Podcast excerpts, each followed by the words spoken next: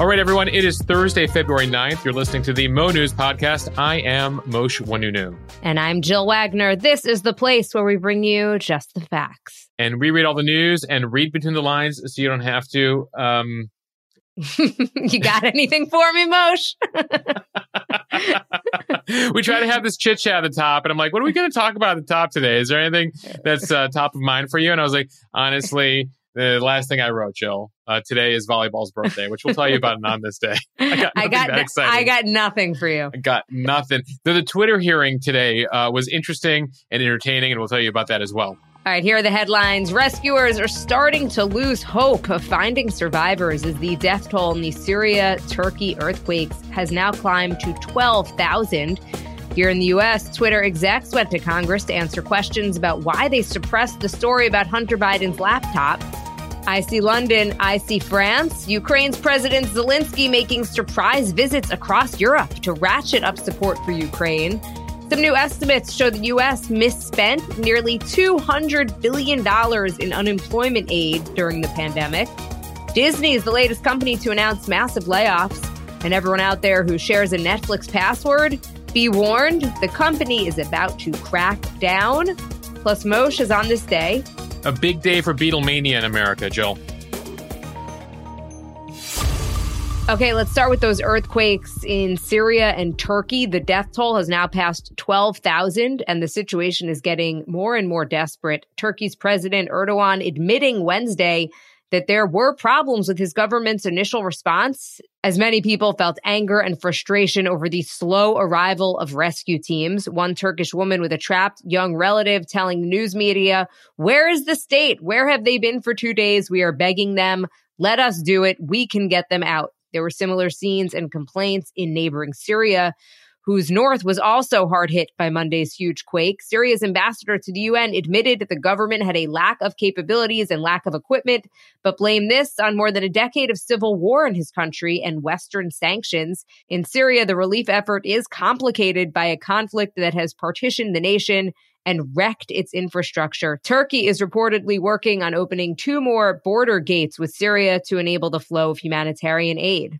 Yeah, you have uh, tragedy upon tragedy here because this is a war torn region with a lot of rebel groups in control, governments in control, conflicts, uh, militants in the region. So it makes the rescue process and the aid process even more complicated. There are search teams that we've told you about in from around the world, including the US, that have joined tens of thousands of local emergency personnel. But what we're talking about here is a tragedy of epic proportions. You know, tens of thousands of people injured, tens of thousands of buildings destroyed. So as quickly as they can get to one building, uh, you know, they have hundreds more to get to uh, as they try to save people. And we have been sharing on Instagram some of the videos of people being rescued, which um, are always great to see. Jill, I posted a map on Instagram Wednesday just showing how complex this region is in terms of territorial control. You have Turkey, then you have Kurdish territory in Turkey, then you have territory that is controlled by rebels that work with the Turkish government against the Kurds. And then on the Syrian side, you have Islamic militant group control. You have rebel group control as part of that civil war. And then you have Syrian government control. So it is uh, quite a, uh, piecemeal situation. And in many cases, the sides don't trust each other and aid isn't getting through. Turkey, of course, is a NATO country, so they are getting uh, more support. They have more allies around the world. Syria, though, is particularly complicated here. You might recall Syrian President Bashar Assad, who's basically an international pariah for more than a decade now for committing genocide, gassing his own people, atrocities against his own people as he tried to preserve power over the course of the last 10 years, which has basically made Syria, persona non grata, nobody's helping them out. And so they have very limited relationships around the world at this point, And there are concerns that Assad is going to try to use this tragedy to actually get political advantage, uh, looking to ingratiate himself back into the world. And so the Syrians have appealed to Europe, the US, others for aid to be delivered directly to him for his territory. So far, the U.S. has ruled out working with Syria no changes in terms of U.S. sanctions on Syria. The U.S. saying they will get aid to Syrians through other avenues. The EU, though, European officials indicated yesterday that they could potentially shift their relationship with Syria because of how big this catastrophe is. And they might consider sending direct aid to Assad. The UN, for its part, is preparing a convoy that'll cross conflict lines in Syria. That would require a new agreement with Assad's government to let them into rebel controlled territory. And it's clear across the board here what we're talking about is a multi year effort, tens of billions of dollars. Jill, at the numbers you mentioned, tw- at least 12,000 dead, and that's expected to go up. It is already the deadliest natural disaster in the world in more than a decade now. That's going back to the Japanese earthquake and tsunami back in 2011 that killed 18,000. Some expect that the death toll here could go up past 20,000. And then uh, recall back in 2010, the earthquake in Haiti killed 220,000 people.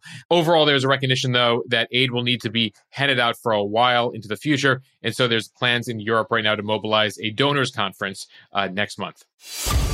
Switching gears back here in DC, Republicans promised that when they took control of the House, they would launch a slew of investigations. And this week, the House Oversight and Accountability Committee is looking into Twitter's brief suppression of a story about Hunter Biden's laptop back in October of 2020, shortly before the presidential election between Joe Biden and Donald Trump.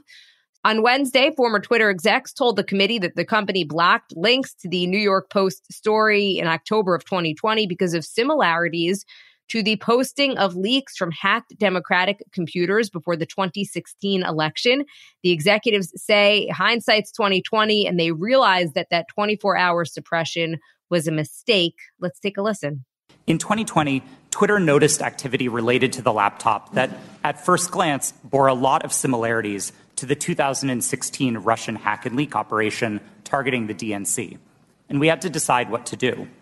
And in that moment, with limited information, Twitter made a mistake.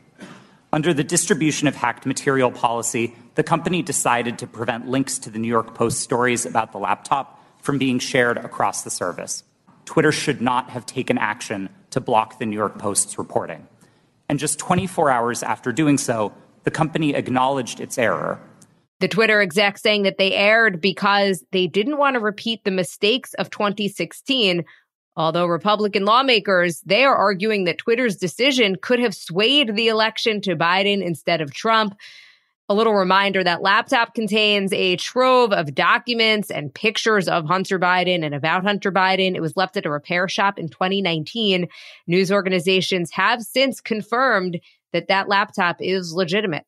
Yeah, the the thing here, and Twitter uh, executives ha- have acknowledged this for basically going back to late 2020 now that uh, they overreacted and they were learning the lessons from the last election, which is they were concerned that the Russians could be hacking things again and trying to manipulate the election. So they didn't want 2020 to be like 2016.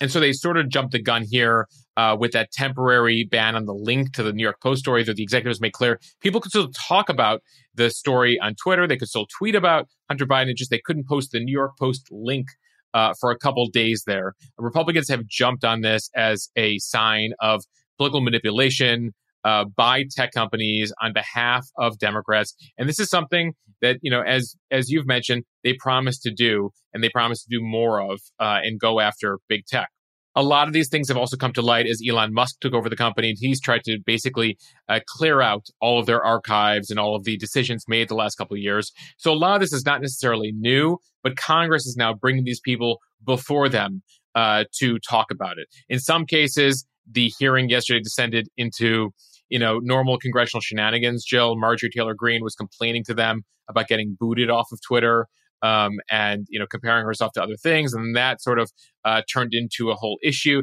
And there was one other exchange that a lot of people took note of. I posted this one on Instagram. This is one that Democrats used to argue that Republicans were trying to manipulate Twitter. It turns out the Trump White House, according to documents that have been released, asked Twitter to take down a Chrissy Teigen tweet. Chrissy Teigen uh, being the uh, model, John Legend's wife. She was in a back and forth a couple years ago with Trump on Twitter. He called her a foul mouthed uh, or something of the like. So then Chrissy Teigen literally tweets back at him, and I will warn you about the language here, but the only reason I will use the language and the term is because it was literally said in a congressional hearing yesterday. Everybody, fair warning on the language here. Hit the 15 second mark if you want to hear this. Chrissy Teigen tweeted at Donald Trump, which is said in a congressional hearing yesterday, he was a pussy ass bitch. apparently that upset the president. The White House calls Twitter or sends a memo to Twitter saying, please, the president would like this tweet taken down. Twitter has a whole deliberation over this. They decide to keep that tweet up. Chrissy Teigen reacted to this yesterday. Sort of like everything Congress, there's like important issues and they sort of address them, but then it sort of descends into shenanigans sometimes. Anyway, the larger argument Democrats are making is these allegations that Twitter was, uh, you know, pushing the button for Democrats. They're like, actually, Biden never requested the Hunter Biden story get taken down. That was Twitter's own decision that they admitted to. Uh, in this case, this is evidence of Trump literally asking for things to be taken down. So um, this is sort of all in the past here on Twitter, but uh, these are among the issues that Republicans have wanted to have hearings about for a couple years now. The other point that Democrats were making is that Twitter is a private company. So they can do what they want on their site and and people yeah. have a decision of whether or not they want to subscribe and be a user and we've seen them since Elon Musk is CEO he has reinstated Donald Trump but Donald Trump has chosen not to go on Twitter he uses Truth Social Right, yeah, he has a chance to go back. They and and so far no new tweets from him. But this is an important point. We should all remind everybody because we often talk about free speech, my First Amendment rights. Your First Amendment rights are yours to say in public or at home or in your business what you want if you own that business, right?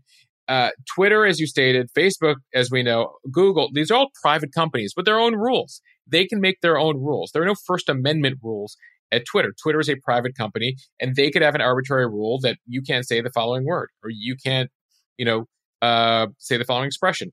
That's their prerogative. So that is sometimes where this gets mixed up as an issue. Um, but because of Twitter's influence, that is why uh, the political parties get involved here because they're like, we know you're a private company, but you have so much influence on our debate on what's going on in this country. We want you to be fair. And Jill, one final thing I want to mention on this Twitter story that I think is notable from Wednesday's hearings. The former Twitter executives told Congress that they had not been contacted by the FBI to block any links on the Hunter Biden story, that it was Twitter working on its own that we have learned from some of the leaked documents that Elon Musk has released to journalists in the last couple of months that there were former FBI and former government officials working within Twitter who had certain sensitivities. Uh, but again, officially, the Hunter Biden decision to block the links was a Twitter decision that, again, the executives uh, believe was a total mistake and have said that repeatedly. All right, Jill, before we get to the rest of the day's news, I want to take a moment to thank our sponsors this week. Let's start with a game changer in the daily vitamin and supplement space, Athletic Greens. I've been using their AG1 supplement since the fall. The Athletic Greens AG1 powder is just one scoop with a glass of water in the morning. It's easy, quick, and lets you get on your day knowing that you've gotten more than 75 important ingredients, tons of vitamins and minerals. It also has pre and probiotics to support your gut health. With your first purchase of AG1, Athletic Greens is giving Mo News listeners a free one year supply of their vitamin D and five free travel packs of AG1. You can visit athleticgreens.com slash Mo News to take advantage of this offer. While there, you can get a monthly subscription that's discounted or just try it for one month. Again, that's athleticgreens.com slash Mo News, M O N E W S, for a special deal that will really start to let you take ownership of your health. All right, another partner this week I want to tell you about is Apostrophe Skincare. If you're tired of just hearing the solution to great skin is just drinking more water and you're looking for more help, this platform is an incredible resource. Apostrophe is an online platform that connects you with expert dermatologists to get customized treatment for your skin. It's very convenient. Apostrophe can help you on your road to a solution for a number of things, including adult acne or dark spots. It's simple to use and can be done from home. You answer several questions, snap a few selfies, and a board certified dermatologist will create an initial customized treatment plan for you. They have a special deal now for the Mo News audience. Get your first visit for only $5 at apostrophe.com slash Mo News using our code Mo News. Simple as that. It's a savings of $15. To get started, again, just go to apostrophe.com slash Mo News. It's apostrophe A P O S T R O P H E apostrophe.com slash Mo News and click to get started, and you'll get your first visit for only $5. Time now for the speed read from the Washington Post. The U.S. government may have misspent roughly $191 billion in pandemic unemployment benefits, according to a top federal watchdog who told Congress that on Wednesday, as Washington continues to uncover the vast and still growing extent of the waste, fraud, and abuse targeting coronavirus aid. That new estimate was computed by the Labor Department and it galvanized House Republicans as they intensified their scrutiny of the roughly $5 trillion in emergency funds approved since the start of the crisis. The Labor Department presenting that info at a hearing Wednesday convened by Representative Jason Smith, a Republican from Missouri. He's the chairman of the House Ways and Means Committee. He describes the problem plaguing unemployment insurance as the quote, greatest theft of taxpayer dollars in American history. He said more oversight is coming, saying the new Republican majority is turning on the lights. Yeah, so we've known that there was waste when it comes to the uh, COVID payments, and we thought it was initially 50 billion, then we thought it was 80 billion, then 150 billion, and now we're getting the 200 billion mark as they look at these numbers more and more. But let's backtrack a bit. At the start of the pandemic in 2020, millions of Americans were out of a job. And so Democrats and Republicans approved together an expansion of unemployment benefits because they wanted to prevent a depression.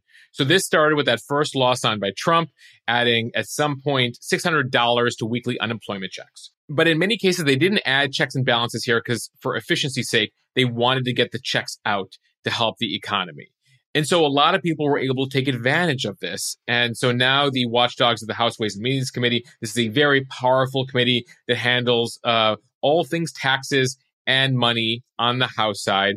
They say so far they still can't quite compute the number on how much of the federal COVID aid was actually subject to fraud and abuse. Though this Labor Department number shows that it was even more than we thought, and they continue to investigate all of this. One thing that came up at the hearing they've been talking about for a while, Jill, is that the outdated computer systems at the government are not helping here.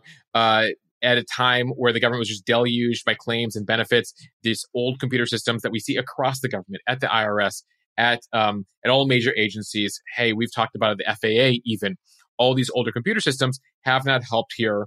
Um, and so then you had combined, you know, basically a lot of criminality, people taking advantage of the system. Rest assured, this is a story the government is going to stay on top of, will stay on top of, as we seek to look back and see kind of what has unfolded these last three years, especially in those first couple months of the pandemic when the government so urgently wanted to save the economy. I had a follow up to the State of the Union and one of the most talked about stories of the night. This from The Hill Mitt Romney says of George Santos, he is a sick puppy. He shouldn't have been there. Senator Mitt Romney, Republican from Utah, told embattled Representative George Santos, a Republican from New York, that he should not have attended the State of the Union address, much less positioned himself near the center of the House aisle to shake hands, slamming the New York Republican as an embarrassment. Romney had a heated encounter with the disgraced first term lawmaker as he walked down the aisle to take his seat for Biden's address. After the speech, when reporters asked him about it, he said, I don't know the exact words I said. He shouldn't have been there. Look, he is a sick puppy. He shouldn't have been there. Let's take a listen. I didn't expect that he'd be standing there trying to shake hands with every senator and the president of the United States. Uh, given given the fact that he's under ethics investigation, he should be sitting in the back row and staying quiet instead of uh, parading in front of the uh, president and, uh, and, and people coming into the room. Did he look, respond look, to you? Look, look, he, he, says he says he, uh, you know, that he embellished his record. Look, embellishing is saying you got an A when you get an A minus. Lying is saying you you graduated from a college you didn't even attend and, and he shouldn't be in Congress. And uh, they're going to go through the process and hopefully get him out. And uh, but he shouldn't be there. And, and uh, if he had any shame at all, he wouldn't be there. So, Mosheh, not mincing words there at all. No, uh, Romney apparently was really ticked off that he saw Santos like trying to greet Kamala Harris as she came in, shaking hands. He's like, "What are you doing here? Like, you have no business. You're under multiple investigations." And Mitt Romney, you know, takes umbrage at this stuff. You know, Mitt Romney, one of the only Republicans who has, you know, voted to impeach Trump, right? Like, he wants to feel like he is a fair arbiter. That you know, he feels that there's still ethics in Washington and so that has been one of his roles in the US Senate. So when he saw that happening in front of him, it was very evident. This is one of the fun things to do when you're watching the State of the Union is watching all the interactions go down. And so this caught a lot of people's attention in the lead up to the speech on Tuesday night. Being like, what is going on? Like Romney and Santos are like going at it on the floor. And so uh, Romney was asked about this afterwards. The media was like, you know, following him around, you know, because nobody can get enough of the George Santos story in Washington until he goes away. Meanwhile, Santos being asked about it, he said in one interview, Jill, uh, he questioned whether Romney is a proper Mormon. He's like, well, he's not a proper Mormon the way he spoke to me. It was really offensive. And then he tweeted at him on Tuesday night, hey, at Mitt Romney, just a reminder that you will never be president. like he's George Santos arguing like he's in junior high, which by the way is ironic because like if Romney was like Santos, he would just claim he was president. So I was looking on Twitter for some of the responses, and a lot of people writing that maybe they're not the biggest Mitt Romney fans, but they totally agreed with what he was saying to Santos. So I think overwhelmingly he's getting support for this. Yeah, there's not much of uh, people on Team Santos on the internet or in the real world. Um, Jill, one of my favorite memes last night, The Daily Show uh, took a screenshot of the two of them interacting, and uh, it it said like the caption was like Mitt Romney saying, "I'm Mitt Romney," and then Santos responding, "So am I." I still think one of the funnier things from from the night, which I know that you talked about uh, on Instagram and also the podcast, is the Jill Biden Doug Emhoff weird kiss on the lip. yeah, is it is it an accidental kiss? Like, was it one of those awkward things that like, wait, we miscommunicated on which cheek we are going to kiss on, and so we got some lip action. But then some people noted that Jill Biden, I think, may have possibly uh, kissed Bonnie Raitt on the lips at the Grammy Awards. So like maybe she's her? just of the well, it's just you know oh you didn't have one of these people in your family like older generation that like kiss you on the lips. Like I had a great Uncle High, may he rest in peace, and Uncle High like would aim for the lips. Like, and so you had to like avoid getting kissed on the lips. But I just a question of whether Jill just comes from a certain generation of the lip kissing, whether it was a miscommunication, whether it was a bad angle on the camera. We have a lot of takes, a lot of hot takes on the um on the kiss scene around the world. All right, let's head overseas where Ukraine's President Zelensky made a surprise visit to the UK and then to France. This from the BBC. President Zelensky's surprise visit to the UK began with meetings in Downing Street, after which he addressed a huge crowd of parliamentarians in the historic setting of Westminster Hall. British Prime Minister Rishi Sunak said nothing is off the table after Zelensky urged the UK to supply Ukraine with fighter jets. Ukraine's president, who is visiting the UK for the first time since Russia's invasion, expressed gratitude for the equipment received so far, but he did warn that supplies were running out and this could result in stagnation in the conflict. The UK is starting to train Ukrainian forces to fly NATO standard jets. The UK is looking at what aircraft they could potentially offer, but emphasized that this is a long term solution and the training pilots could take years. So Zelensky and the UK Prime Minister on Wednesday signed this uh, deal called the London Declaration. That's a statement affirming the partnership. The, the UK, since the beginning of the war, going back now a year, has been a huge ally to Ukraine, going back to the Boris Johnson days. Boris actually was just on Capitol Hill in the US, uh, trying to ensure that uh, America stays behind Ukraine, particularly Republicans. Uh, Zelensky, during his visit, also met with King Charles over at Buckingham Palace, and then he went off to Paris we should note, you know, it's very rare that Zelensky leaves Ukraine. His other major trip that he made was to Washington. The surprise trip that took place just at the end of the year. While in Paris, he'll be meeting with the French President Macron as well as the German Chancellor. So he's really hitting a lot of the key allies here as they head into a second year of the war. And Russia now begins its offensive. And so uh, Zelensky is worried that uh, support may end, that he might lose his allies as they sort of get tired of the war. And so this trip is very important to reinforce that. Jill, I want to mention one other story while we uh, track things in that region. We got developments on the shootdown of that Malaysia Airlines flight in back in 2014. Uh, many of you may remember that. That was the plane that carried nearly 300 people, uh, the Malaysia Airlines jet that was shot down over eastern Ukraine. Well, Dutch prosecutors on Wednesday said that it is now likely that Russian President Putin signed off on the decision to supply the missiles that took down that plane to the pro Russian separatists in eastern Ukraine. While the prosecutors believe they have strong indications of Putin's direct role to send the missiles, they say their evidence is not concrete enough yet to start a new prosecution. Keep in mind, there was a separate prosecution in the Netherlands back in November uh, for three individuals, two Russians and Ukrainian separatists. Uh, though those individuals, despite being convicted, were never arrested or extradited. This is sort of uh, unfortunately, the situation because all of those people in the region are not going to be extradited to a uh, court in the Netherlands. By the way, the reason Dutch authorities are handling this is because this is where the plane took off from Amsterdam to to Malaysia, and then it was shot down over Ukraine.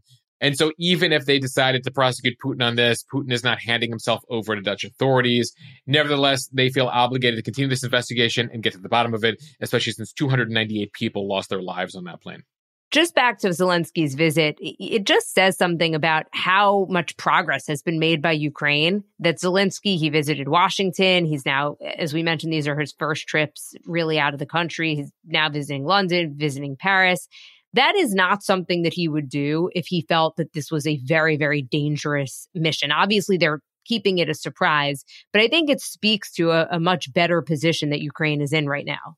Yeah, you could totally say that in, in a good way, right? That the stalemate means that they're not worried about Kiev falling tomorrow.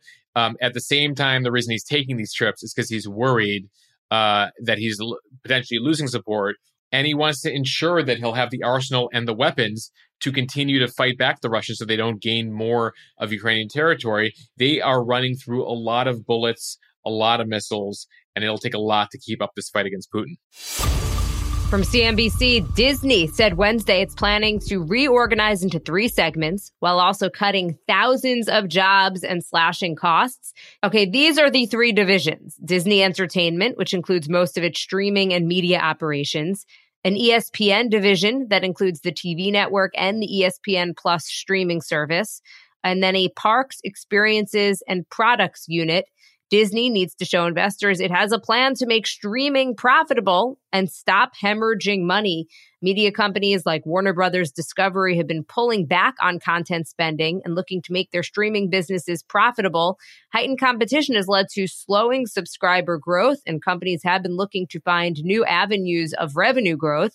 Some, like Disney Plus and Netflix, have added cheaper ad supported options. So, which is the division that Tom Wambsgans gets to run? Parks, right? Parks, right? He ran Parks, but I think they're moving him to the TV side. I, I w- w- when I hear about like a media company with a Parks division, that's all I, all I think about is the HBO show Succession, which, by the way, has a new season coming out this March, which which I am uh, waiting for. But back to the real world and Disney. What's interesting here, Jill, is this marks the most significant action so far by Bob Iger, the former CEO, who has come back there were a lot of high hopes uh, when he returned and took over for Bob Chapek, but he's still dealing with the same situation that Chapek was. And so Iger got out just before COVID. But given everything that was going on with COVID, everything that's going on with sort of um, advertising, the state of streaming, uh, the lack of ability to find growth in this day and age with all the various streamers, um, Iger has the same challenge. And so Iger, unfortunately, had to uh, be the bearer of bad news to a number of the uh, employees of the company just as they were delivering their earnings. So they're looking to get $5 billion in savings here. And Jill, let's go deeper into the cuts. Disney's eliminating 7,000 jobs from its workforce. That is 3% of the company. Keep in mind, they employed 220,000 people as of October, about two thirds of them here in America, uh, one third abroad. And so that is the state of play there as far as the job cuts. Uh, Iger also addressed speculation about them possibly spinning out ESPN. There's been a lot of talk about this in the media world about Disney maybe selling off ESPN. Does it make sense for them to keep it, especially given that we know people are cutting the cord, cutting cable? You know, everyone who owns cable channels, cable companies these days, um, you know, people aren't long on them. So there's a lot of speculation. Hey, Disney, are you going to sell ESPN to somebody else? And right now, he says and again, take it for what it's worth. It's the public record. And, you know, he might not say otherwise. He says they're not engaged in any conversations to spin off ESPN at the moment. It's been hugely profitable for them for years. But keep in mind, ESPN pays a lot of money to the sports leagues, and they ESPN continues to see less and less viewership. Now they do have, you know, the streaming side, but it's still not making the money that they used to make at the mothership at cable. So that's another storyline we'll continue to watch. From CNN Money, Google's much hyped new AI chatbot tool, Bard, which is yet to be released to the public, is already being called out for an inaccurate response that it produced in a demo this week. So, Google unveiled Bard as part of this apparent bid to compete with the viral success of Chat GPT, which we've been talking about a lot on this podcast. Chat GPT has been used to generate essays, song lyrics, and responses to questions that one might previously have searched for on Google. So in the demo, a user asks Bard, what new discoveries from the James Webb Space Telescope can I tell my nine year old about? Bard responds with a series of bullet points, including one that reads JWST took the very first pictures of a planet outside of our own solar system. However, according to NASA, the first image showing an exoplanet or any planet beyond our solar system was actually taken by the European Southern Observatory's Very Large Telescope nearly two decades ago in 2004. So the blunder just highlights the challenge that Google is facing as it tries to integrate that same type of AI technology that underpins the Microsoft back chat GPT into its core search engine. Yeah, you mentioned there Microsoft is heavily invested in ChatGPT. That's the AI platform that's taken the world by storm in the fall. Uh, and that's a little crazy, Jill, because you we have all become accustomed these days to trusting Google. I mean, there was a time where we didn't trust Wikipedia. You could trust Google. And if this new Google AI function is getting things wrong, uh, that's certainly not a great rollout here, though Google has been trying to move very quickly here. They're freaked out about ChatGPT. So they've moved up this rollout. They've brought in the founders to help. We've been telling you about this on multiple podcasts. And so they made this move this week uh, to roll things out, just as Microsoft was rolling out its new Chat GPT functionality. Google has made Bard available to trusted testers to work through these issues. And that's often how you program things. Mistakes will happen. And so clearly they need to keep working on their new AI function. I imagine they have a lot of engineers. This is clearly a priority over in Mountain View, California, where Google headquarters is, uh, for them to get this right. The one more thing on that mistake you know, experts who look at these issues and especially AI have warned that these tools could even more quickly spread inaccurate information. And the example you cited there uh, sort of reinforces those fears. Oy, that's all I could say. I just feel like we're entering this crazy new world where you've got where it's just going to be so hard to figure out what's true, what's not true, what's misinformation, what's accurate. Yeah, and for the most part, you know, if you Google, you still have to do your due diligence to see what sources you're getting the information from, right? Because um, the algorithm is not always perfect, and sometimes they elevate results that are inaccurate, offensive, uh, discriminatory, uh, a whole variety of things. Uh, for its part, Google said that the mistake uh, highlights the importance of a rigorous testing process that they are engaged in right now. From Axios, Netflix is going to start cracking down on password sharing in four countries. The rules are being rolled out in Canada, New Zealand, Portugal, and Spain, and they're meant to help Netflix grow its number of paid subscribers. There are reports from CNBC, by the way, that these similar changes are set to be introduced into the US in March. Netflix saying in a statement today over 100 million households are sharing accounts impacting our ability to invest in great new TV and films. Netflix says accounts will have a primary location and there will be a monthly fee for extra members on the account. Users will be able to transfer a profile to a new account and keep their personalized recommendations and viewing history. Five years ago this fall, Jill, Netflix put out a famous tweet that said, Love is sharing a password. That is where we were in 2017, or at least that's where Netflix was. They embraced it. HBO embraced it. It was all about getting their content out there. We look the other way while you share passwords. Love is sharing a password. But as Netflix and all these other companies, we just came off of the Disney story, uh, are seeing limited growth, limited potential, they're considering a number of avenues to continue to be able to grow um, their revenue, their profits. So in one case, they're adding ads, right? That's a way to make more money. Uh, in another way, they're increasing prices. And now password crackdowns, right? And so password crackdowns will ensure that more people have to subscribe, which then brings in uh, more revenue. In its latest release, Netflix reiterated that the new sharing restrictions will not impact our ability to watch on a new or separate device like a TV at a hotel or a vacation rental. But there's a lot of complexities. You know, when when last week or the last two weeks, some of these potential password restrictions were leaked, a lot of people freaked out, and there were all these scenarios, including teachers who teach uh, at, at, various locations, uh, military families who uh, are constantly moving about. And so Netflix will have to figure out um, how to make this work in various scenarios without losing customers because there's all this competition these days. And if you feel that, you know, Netflix is, is getting too expensive or making things too complicated, you know, you might be like, okay, I guess I'll just go down to my Disney Plus account at this point um, and trim streaming service. So we'll watch how this experiment goes abroad and see how it comes to the US in March. Look, it was Reed Hastings, the former CEO and one of the co founders of the company, who put out that tweet and made that comment that he did not mind at all when anybody shared accounts because the idea was that it was just more eyeballs. And that was what they were trying to get five years ago. And I think that really just points to all of the competition that they now have. In the past few years, almost every single media company has put out their own streamer and charged for it. So it gets to the point where how many can you afford to buy? And shareholders want to see that growth. They want to see that revenue and they've maxed out on the number of Americans who can get Netflix. They they hit some numbers during COVID. They didn't project to hit for a couple years. But when that growth happened so quickly when the world shut down, Netflix is now sitting here being like, we're maxed out. We have to find new ways to make money and grow numbers to make sure our stock price keeps going up. And and that's what's happening at, at HQ now at Netflix. All right, that now brings us to On This Day in History, which this week is sponsored by Boll and Branch Sheets. Boll and Branch is extending their deal for all of you, Mo News listeners. Their sheets are organic cotton. They get softer with every wash, uh, keeping you warm this winter. And right now, they're offering all of you 15% off plus free shipping for a limited time with the promo code Mo News. That is Boll and Branch Sheets, B O L L A N D Branch. Uh, we'll have more on how you can get that deal at the end of On This Day. All right, with that, we'll start way back in the 1800s. On this day in 1895, up in Holyoke, Massachusetts, a guy named William Morgan invented volleyball.